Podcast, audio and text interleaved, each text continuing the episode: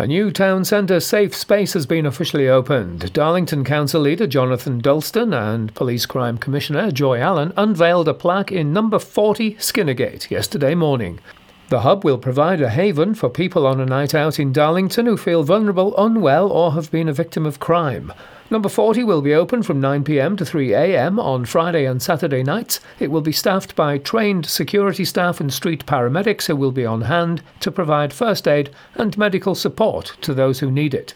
Assistant Chief Constable Tonya Antonis says the new service makes her feel proud. Oh, you know, really proud because what this really demonstrates is how, as a partnership, we've all come together to support the community.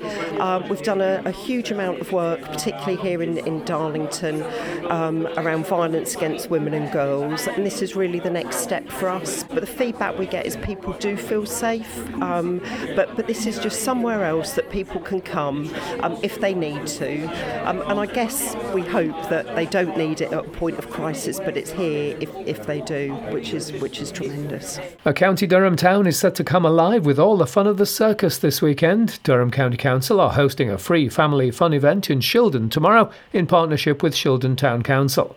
From 11am to 3pm, the town square will welcome circus performances and workshops, walkabout acts, an aerial show, and face painting. It is hoped that the free event will help to attract more visitors to the town centre. And finally, Northern will support runners to do the locomotion, a charity run, by supplying free parking and travel to the starting line. The train operator is providing free use of Eaglescliffe Station car park for all competitors and supporters on the day of the event later this month. Those taking part in the five mile race can travel for free from Eaglescliffe Station to Thornaby Station. They are your local news headlines. I'm Gary Burgum.